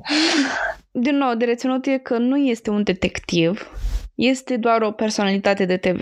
Cu permisiunea familiei a prezentat totul despre acest caz, în special despre revelația lui Mary Catherine. Și asta a ajutat enorm de mult la popularizarea cazului. Uite, este un lucru pe care mi-aș dori să-l ajung să-l facem și noi cu cazurile românești. Adică am discutat între noi și între pisici și am ajuns la concluzia că cel mai bine și cel mai respectuos mod de a acoperi cazurile din România ar fi să intrăm în contact direct cu cazurile. Adică să avem permisiunea victimelor, permisiunea familiilor acestora, în caz că victimele nu mai sunt în viață, să vorbim cu aceștia despre asta, să poate să le luăm direct interviuri și să le oferim platforma asta în care să-și pună ei partea lor de poveste de unii singuri și să nu fie acești mediatori în care nu suntem deloc implicați în caz, dar vorbim despre caz de parcă ar fi povestea noastră. Și mi-aș dori că atunci când va fi cazul și poate când vom avea un buget pentru asta și când vom crește și cu un platformă, să facem astfel de materiale, ceva bine făcut, cu specialiști criminologi implicați, poate, cu toate persoanele implicate și tot acâmul, adică să fie chiar ceva serios produs, dar uh, nu vă gândiți la asta, asta e pentru viitorul îndepărtat, nu cred că se va întâmpla foarte recent, dar cam spre asta mi-aș dori să țintim. Între timp, Elizabeth tocmai a împlinit 15 ani, cât timp era în captivitate. Ziua ei era fix de ziua recunoștinței. A trecut de ziua recunoștinței, a trecut de Crăciun și de Revelion. Ei au fost la o masă pentru oamenii străzii, unde au și o fotografie făcută toți trei împreună. Și în acest moment Elizabeth se simțea atât de obosită și sătulă de toată situația ei.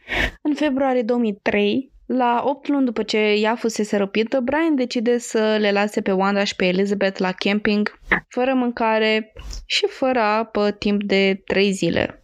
Singurul lucru la care Elizabeth se putea gândi era cât de ironic ar fi dacă ar muri de foame sau de deshidratare după toate prin care trecuse. A început să râdă și a spus lui Dumnezeu că speră că are un simț al umorului mai bun în următoarea ei viață. Elizabeth a spus că în acest moment se simțea cu adevărat împăcată cu totul și pur și simplu și accepta moartea, fiind recunoscătoare pentru tot ceea ce a avut în viața ei înainte de a fi luată în captivitate. Și a decis că dacă ea moare acolo, ar fi în regulă. Deodată începe să plouă și a putut să bea apa de ploaie care a ajutat-o să nu se deshidrateze complet. Asta i-a dat încredere să continue și să lupte, redându-i dorința de a trăi. După nenumărate zile în care Brian s-a întors în sfârșit în camping, în timp ce era plecat, în loc să găsească mâncare soțiilor lui, a cumpărat alcool și medicamente prescrise. A spart în uh, biserica mormonă locală, fapt ce a rezultat în arestarea sa. Cumva a reușit să-i plăcălească pe judecător să-i dea drumul și s-a întors la camping. Elizabeth a spus că pur și simplu nu-i vedea să creadă cât de mult noroc a avut acest om pentru o persoană atât de groaznică. A continuat să trăiască în campingul lor ca de obicei. La un moment dat, un elicopter a trecut deasupra lor, și asta l-a făcut pe Brian mult mai paranoic. Elizabeth spera ca cineva să sară din elicopter și să o salveze, dar din păcate nu s-a întâmplat asta. Brian simțea că erau prea ușor de observat acolo și voia să se piardă într-un oraș mai mare. A început să cocheteze cu ideea de a merge în Est, în Chicago sau în Philadelphia și de îndată ce Elizabeth a auzit asta, a insistat că le va fi mult mai bine în Utah că sunt mai mulți oameni credincioși acolo, că e mai ușor să faci rost de mâncare. Bine, cea mai degrabă Elizabeth își dorea să fie recunoscută și salvată. Dar pentru scopul ei, a insistat lui Brian că un înger i s-a arătat și i-a vorbit. Acest înger i-a spus că trebuie să ajungem în Utah, că Acolo Dumnezeu are mai multe soții pregătite pentru el. După ce a stat Brian și a meditat la cele spuse, a fost de acord și a spus că să știi că Dumnezeu probabil ți-a spus asta, așa că hai să-L ascultăm pe Dumnezeu. Și așa s-au întors în Utah. În fine, aveau de gând să facă autostopul tot drumul până acolo, așa că Brian a îmbrăcat-o cu o perucă și cu ochelari de soare. În momentul de față, Brian avea foarte mare încredere în Elizabeth, tocmai pentru că nu reacționase în momentul în care detectivul era de față. Brian simțea că este mult mai în siguranță plimbându-se cu ea în acest moment și și-a lăsat puțin garda și precauțiile luate. Bine, decizia lor nu a fost foarte inspirată să meargă cu autostopul, pentru că erau îmbrăcați de-a dreptul dubios și cine ar lua niște dubioși îmbrăcat în alb cu haine murdare să-i ducă atât de departe. Adică eu nu aș opri pentru un grup de trei oameni, așa. Bine, dar să ia autobuzul nu era opțiune pentru ei. În această perioadă, Ed a lansat portretul robot către public, așa că oamenii știau pe cine trebuie să caute. Unchiul lui Elizabeth, David, aduce un astfel de portret la un local despre care auzise că era destul de des frecventat de Brian. Primiseră tot felul de sfaturi și apeluri cum că el a fost văzut acolo. Au întrebat-o pe chelneriță dacă l-a văzut pe Brian în restaurant și ea confirmă că el și soția lui vin tot timpul. Citez. Am crezut că fac parte dintr-un cult religios ciudat. Nu știu ce e cu ținutele lor. Ultima dată când a fost aici, avea două femei cu el și una era mai tânără. Închei citatul. În acel moment, David și-a dat seama că acest lucru era enorm de important pentru caz. Poliția a oferit credibilitate acestei teorii, chelnerița a fost adusă la interogări și atunci au tratat mai temeinic această pistă. Cel mai probabil Brian este cel care o are pe Elizabeth și există șanse ca ea să fie cu adevărat în viață. Într-o zi, două persoane diferite au sunat la poliție și au spus că l-au văzut pe Brian cu Elizabeth Smart într-un Walmart. Și din moment ce doi oameni au sunat la poliție declarând același lucru, au crezut că cel mai probabil ei sunt. Au înconjurat complet acel Walmart. Walmart este un fel de supermarket în America, de unde poți să cumperi de la farmaceutice până la alimente și haine. uh, bine, nu cred că erau ei pentru haine acolo, dar se aflau în acest supermarket și la un moment dat subiecții au ieșit afară din magazin, iar polițiștii erau peste tot. Când poliția l-a confruntat pe Brian și a cerut ID-ul, a spus că nu l are asupra sa. Le-a spus polițiștilor că numele lui era Peter Marshall și că ei renunțaseră la toate bunurile lor pământești pentru a fi mesageri pentru Dumnezeu și Isus Hristos. A spus despre copila care i-a acompania că era Elizabeth, fica lor. Acum, proasta alegerea numelui. Ar fi, ar fi fost mai inteligent să mintă cu numele lui Elizabeth, dar nu o să mă plâng cu asta. Uh, Elizabeth era îmbrăcată într-o perucă care în mod clar nu părea reală, avea ochelari de soare și era o deghizare atât de evidentă. Poliția știa deja că asta era Elizabeth Smart, dar ea nu a spus niciun cuvânt. Nu a dat niciun semn. Puteau să-și dea seama că fetița era absolut îngrozită de Brian, așa că trebuiau să-i despartă ca să poată vorbi cu ea singură. Și nu a fost, nu a fost ușor să reușească asta. Au întrebat-o separat dacă ea este Elizabeth Smart și a spus că nu, nu, nu, nu ea Elizabeth Smart. Au întrebat-o. Știm că tu ești Elizabeth Smart. Trebuie doar să ne spui și totul se termină. Ea a spus că nu, că nu știe cine este această Elizabeth Smart, că nu cunoaște, că nu are idee ce se întâmplă. Au, au scos portretul Elizabeth Smart, o fotografie, un fluturaj cu portretul ei și au spus, semeni cu fata asta, tu ești Elizabeth Smart, trebuie doar să ne spui că tu ești și noi te vom, vom duce acasă. Iar ea din nou a spus că nu, nu știu cine este Elizabeth Smart, nu vreau să am legătură cu asta și, în mod evident, devenea foarte agitată. Când au văzut că această tehnică nu dă sorți de izbândă, au luat-o deoparte. Au despărțit-o de Brian pentru că și-au dat seama că nu își poate dezvălui identitatea reală de față cu el. Fata era atât de speriată că ceva ar merge prost și că se va întoarce la Brian și la Wanda și că aceștia o să o pedepsească, o să o bată, o să abuzeze și mai mult. Până la urmă au luat-o și au băgat-o în mașina lor de poliție și aveau să o ducă la secție în speranța că poate acolo va admite identitatea ei. Unul dintre ofițerii care se ocupa de Elizabeth i-a spus că tu știi că asta este ultima ta șansă de a ne spune cine ești. Trebuie doar să ne spui cine ești. A izbucnit imediat și a admis că este Elizabeth Smart. Acum, cei trei vorbeau într-un limbaj complicat. Nu știu dacă era neapărat engleză veche sau ceva inventat ca să pară o engleză mai inteligentă de profet, dar a afirmat ceea ce au spus ei prin acest limbaj complicat. Polițiștii au luat-o ca pe un da, fără să mai pună alte întrebări. Fata a fost dusă la secția de poliție, au plasat-o într-o cameră și, din nou, fata nu s-a calmat, era îngrozită că ceva le va scăpa poliției, că va ajunge din nou cu Wanda și cu Brian și că calvarul ei va continua. Dintr-o dată, ușa se deschide și Ed, tatăl ei, a intrat în cameră. Cu greu i-a venit să-și creadă ochilor că după atâta timp o vede în sfârșit pe Elizabeth, chiar în fața lui.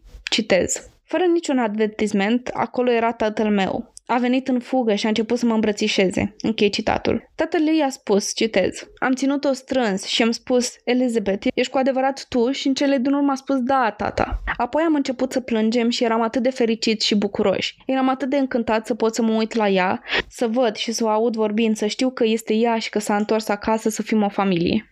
Elizabeth apoi a fost reunită cu restul membrilor familiei și toți erau plini de bucurie, îmbrățișându-se, plângând, adică mulți dintre ei nici măcar nu credeau că Elizabeth se va mai întoarce. 15-year-old Elizabeth Smart was found alive today. I held her back and I said, Elizabeth, is it really you? And finally she said, yes, Dad. And then she starts to cry and, and we're just a mess. A mess of happiness and joy. I was just so thrilled to be able to look at her and see her and hear her talk and know that she wanted to be back with us as a family. După ce presa și publicul au aflat că Elizabeth Smart era în viață și acum în siguranța familiei ei, toată lumea a simțit că este într-adevăr un miracol și că ea era în viață nevătămată. Oamenii erau curioși unde a fost Elizabeth Smart, ce s-a întâmplat cu ea. Părinții ei au ținut-o departe de mass media pentru că voiau să se concentreze pe vindecarea lui Elizabeth. Publicul opinat, ca întotdeauna, spune că Elizabeth ar fi trebuit să meargă la un fel de centru de dezintoxicare înainte de a merge acasă, că ar fi trebuit să facă terapie departe de locul de unde a fost răpită și că nu ar fi trebuit să revină la viața ei normală până nu e 100% vindecată. Elizabeth a spus foarte clar că în acel moment ea nu a vrut deloc să facă terapie. Nu a simțit că are nevoie de ea și a spus că părinții ei au devenit cel mai bun terapeut de care ea avea nevoie. Acum, în același interviu pe care l-am tot iterat, și-a explicat această idee problematică din punctul meu de vedere. Problematică pentru că a stigmatizat oarecum ideea de terapie și a subminat importanța acesteia și, sincer, chiar are o explicație foarte bună pentru care ea a crezut ce a spus atunci. În momentul în care ea a ajuns acasă, la secția de poliție a fost reunită cu părinții ei și a trebuit la un moment dat să fie evaluată de câțiva psihoterapeuți care să ajungă să declare numele ei traume pe care le suferise tocmai ca să nu fac această reiterare a traumelor mai traumatică. Bine că în modul în care au făcut-o nu a fost nici asta în tocmai corect. A fost pusă într-o cameră cu mai mulți bărbați albi care aveau o vârstă asemănătoare cu Brian și imaginea asta nu arăta tocmai bine în creierul lui Elizabeth. În momentul ăla a crezut că asta înseamnă terapie acești bărbați au întrebat-o direct ce s-a întâmplat, cum au încercat să scoată cât mai multe informații de la ea, să le explice în cele mai profunde detalii și ea pur și simplu nu a mai vrut să mai treacă prin așa ceva vreodată. Și e de înțeles. În mod evident, nu asta înseamnă terapie și și-a dat și asta mai târziu, dar în momentul ăla și în punctul ăla al vieții ei, asta a crezut că este terapia. Bine, ideea e că totuși a fost mult mai bine să reitereze toate chestiile astea acolo decât să o facă fix de față cu abuzatorii ei prin testimoniale pe care le fac la trialuri și la procese. Ea a admis că în acel, cele momente era cel mai important lucru era să aibă control asupra ceea ce se întâmplă cu ea. Timp de 9 luni trăise fără să aibă niciun control asupra propriei persoane. Fie că alege sau nu să facă terapie sau ce tip de cereale dorește la micul dejun, sunt toate decizii care i-au redat puterea asupra propriei persoane și această putere a venit cu adevărat de la părinții ei. Un lucru care a ajutat-o în vindecare a fost uh, ceea ce a spus mama ei, că acest bărbat ți-a furat 9 luni din viața ta, 9 luni prețioase și cea mai mare pedeapsă pe care eu pot da este să fii fericită. Elizabeth și-a continuat viața și a fost și este foarte fericită,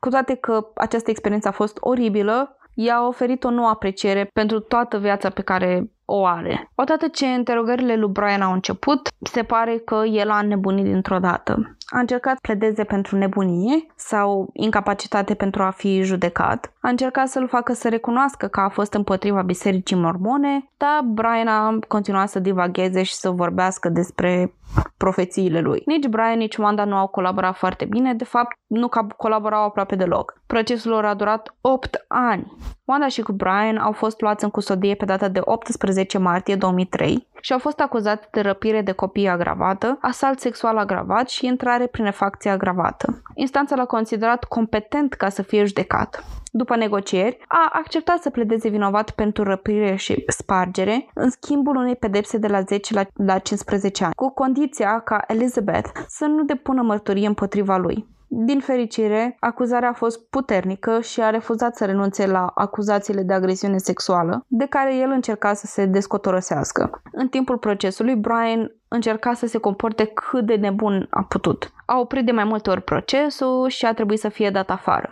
În februarie 2015, avocatul lui Brian a depus o scurtă declarație că nu va mai fi competent să fie judecat. Dar totul a fost un act, de parcă s-a comportat nebun cât timp era la proces, dar în rest și în afara tribunei era competent, coerent, interacționa cu lumea, adică nu era ceva greșit mental cu el. A fost admis într-un spital de nebuni în anul 2008, Între timp, Wanda a fost mai ușor, a ajuns să coopereze și a primit doar 10 ani de închisoare.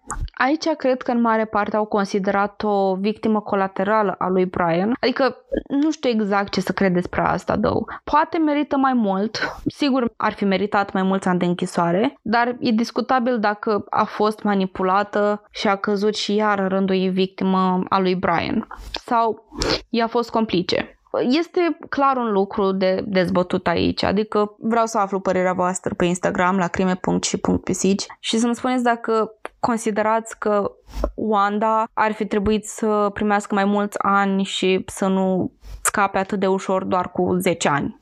Și dacă considerați că a fost manipulată de Brian și a fost o victimă colaterală sau i-a fost complice și lui Brian. Până la urmă, Wanda s-a săturat de prostiile lui și a ajuns să depună mărturie împotriva lui Brian, ajutând-o pe Elizabeth, ceea ce mi s-a părut un lucru destul de... adică măcar atât. E, și e drăguț și de apreciat pentru că nu a făcut asta în cadrul unei negocieri. Știți că există aceste negocieri absolut uh, oribile în care scapă de niște acuzații ca să primească mai puțini ani. Reiterez cazul de săptămâna trecută în care, vorbim, în care am vorbit despre Jacob Waterling și cum criminalul a scăpat cu foarte puțini ani față de cât ar fi trebuit să primească. În fine, declarația împotriva lui Brian uh, a fost făcută din propria inițiativă de către Wanda și a ajutat foarte mult pe Elizabeth în cazul ei